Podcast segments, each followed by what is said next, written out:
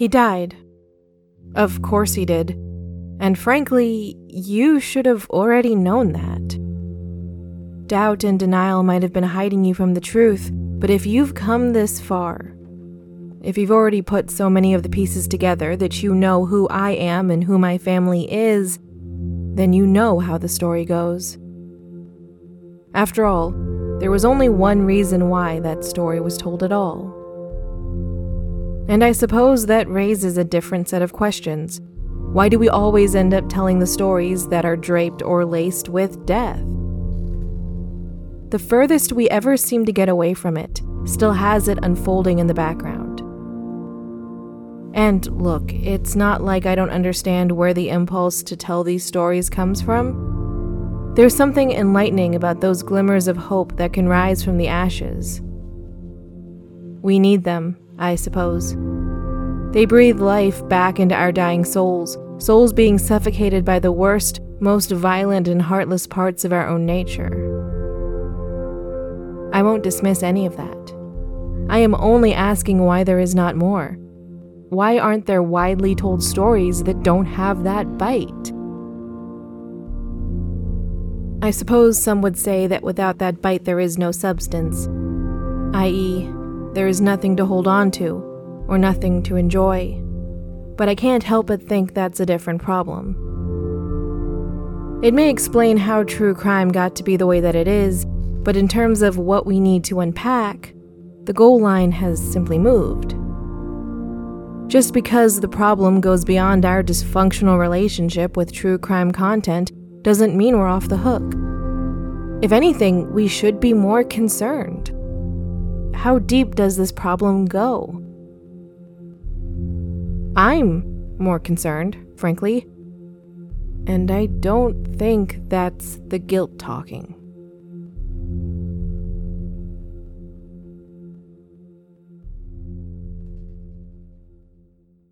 King Ezin trusted his wife.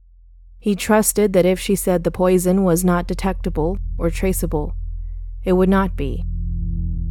As a part of this trust, he invited doctors and scientists from all over the kingdom to examine the man that could have been his brother in law. The illness was just so sudden, he would say to any courtier who might have wondered if the king's eagerness for an explanation was not a bit extreme. It defied expectation, he was ready to say.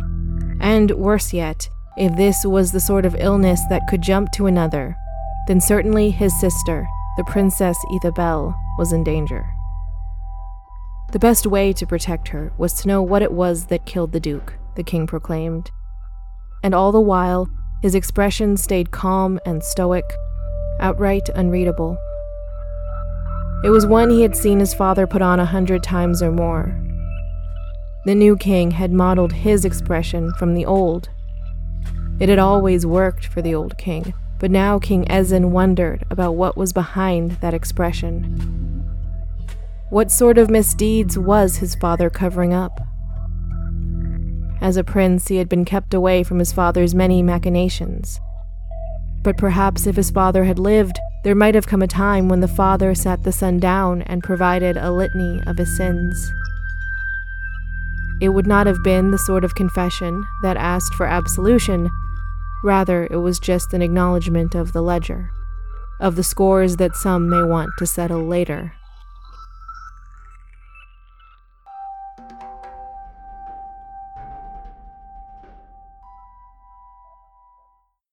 Reality is such a fickle thing. And there was a time in our collective history when saying that was somewhat profound. But I think we are becoming increasingly aware of how delicate it is. There might be a world around us to dwell in. There might be something called reality, but we are dependent on the processes within our brain to make sense of it all.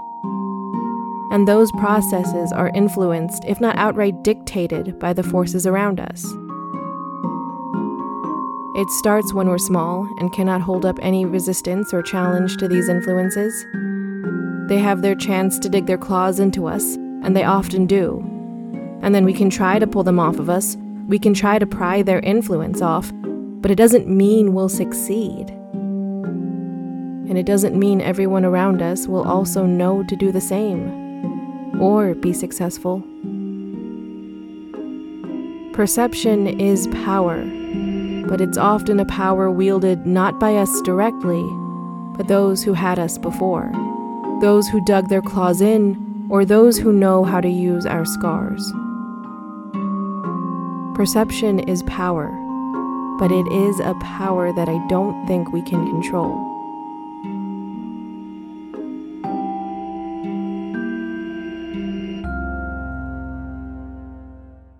Princess Ethabel dutifully took to her chambers, as she would have been expected to do. She was supposedly in mourning, after all. There was a relief that the mourning period was shortened by a technicality that his death had happened before their actual wedding. In any event, it meant a break from court related duties. She had always hated those. They were tedious at best and hurtful at worst. And she had had far too many of them as of late. So she welcomed the quiet and took out one of her books to make the most of it. As she pulled it open, a knock sounded on her door as if released by the gesture. Surprised and caught off guard, the princess kept still. She was not expecting visitors. In fact, she expected quite the opposite. By order of the only authority greater than the king, some might call it, she was supposed to be left alone. Sister, the king called, challenging the hierarchy the princess held in her mind. A word with you.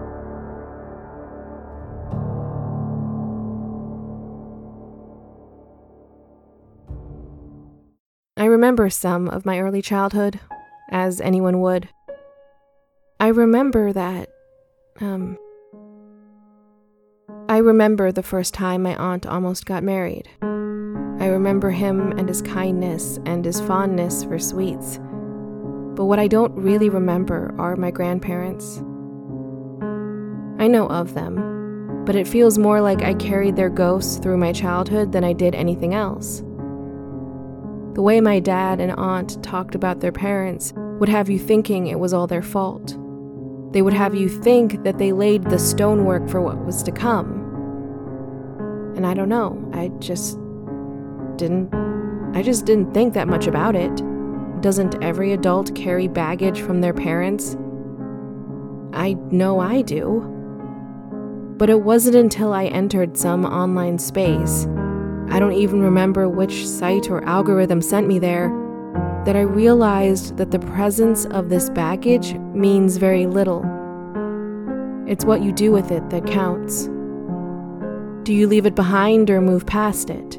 Do you grow something better from that soil, or do you use it against others? It's what you do with them, I'll say again. It's your response.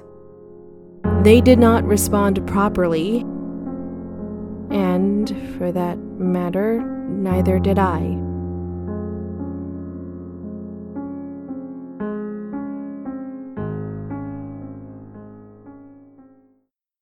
The young princess asked the queen about the wedding that was never to come. She had been expecting one. She had seen the servants lay out her finest dress and shoes that were now packed away. As they were tucked back into their resting places, no one said a word to the young princess, and so questions were left swirling in her mind. But the ladies had a habit of keeping their eyes down around the young girl. They did their best to not look at her or acknowledge her. Speaking to her, even if it was to answer a question, seemed completely out of line. Perhaps it was a choice on their part. Perhaps they saw the way the queen hovered over the young girl and thought it was best to avoid crossing her by keeping a distance like this. Perhaps they had heard the whispers about what the last royal daughter had been like, or saw what the older princess was that day. In any event, they kept whatever distance they could manage from her, and although they would have to do differently if they were told to, they could more easily brush off the directions of a child. This was not lost on the child. She could see the general unease of those around her and knew to keep her mouth shut. In any event, it would be better to wait for the queen, the princess thought. The queen knew everything. The young princess was the sort of girl to idolize her parents and see no wrong in what they did. Such can be said about many children. Some would say it is an evolutionary development the helpless child must cling to the person or people who can help them survive a cold and unmerciful world. But for the princess, whose world was still very much hostile, she needed her mother all the more.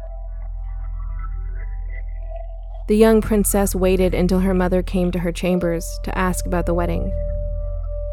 At the word, the queen grew cold and sent the maids out of the room. As the ladies filed out, the princess stood looking up at her mother. Her eyes were still wide as she readied her mind for the lesson that was to come. But it did not come. Instead, what came was a firm hand across the face.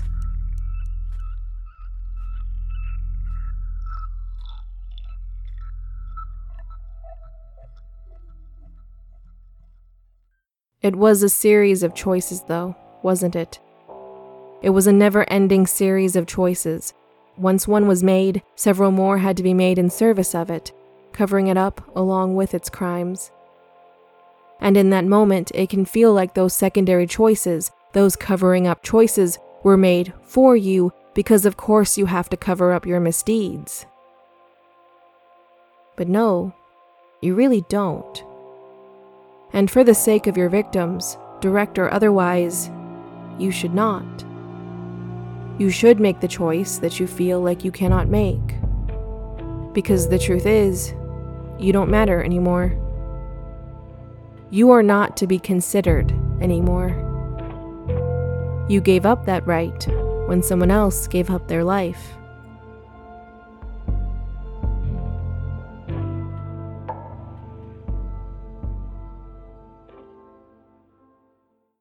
The breaks in a marriage can happen at any time. They can happen during a marriage banquet, perhaps, or sometime before. But it is the quiet of the night, when light can offer up no distraction, that the couple sees what damage has been done and what consequences their choices have wrought. Queen Evanora stared at her husband across a darkened room, and though she knew it was him, she could not recognize him beneath the familiar features. He was a different person, she knew. He had been for a while. He had been baptized in the blood of a murder some years prior, but as the effect grew more intense, it became harder for her to ignore. She closed her eyes. The same could be said about herself, she knew. But she had never been the type for mirrors. The king did not have the decency to look away from her when he said, There will be more undoubtedly. It was not a surprise to her. She knew the prices that come with some bargains, how the cost continues to bleed you. This was that bleeding. And perhaps, Queen Evanora thought, she should be grateful that it was not her small family's blood that was being poured out. This small family she had husband, daughter, sister. There would be no more members, no more additions, and no more support. Beside them, she was alone, in an unfamiliar land that was never outright hostile to her, but gave her a role to play as a condition of her acceptance. It was just her family. They were all she had. She certainly didn't have a choice.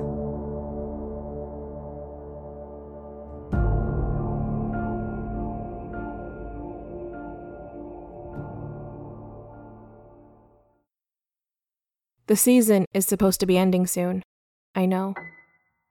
15 episodes each season, that's the pattern I started.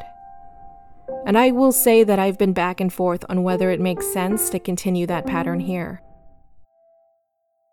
In some sense, it feels like this story is already finished. The Duke is gone. He is gone. And even if you don't know what I mean by that, you could perhaps feel a closing of sorts in that last episode. This episode feels forced, artificial. Like I'm holding on to you long after I have any business doing so, entirely because I do not want to be alone anymore. On my side, it feels inevitable. I need a life raft of some sort, and telling this story, however poorly I do so, is that life raft. It feels almost as good as it did all those years ago, in the writing forum, in that group of people who could and could not see right through me. But that doesn't mean anything. It doesn't matter how I feel. If I need to close out this season, I should. It's not like I won't be back. There is so much more story to be told. There are other victims, stories I've alluded to but never said outright. That was what caught your attention, wasn't it?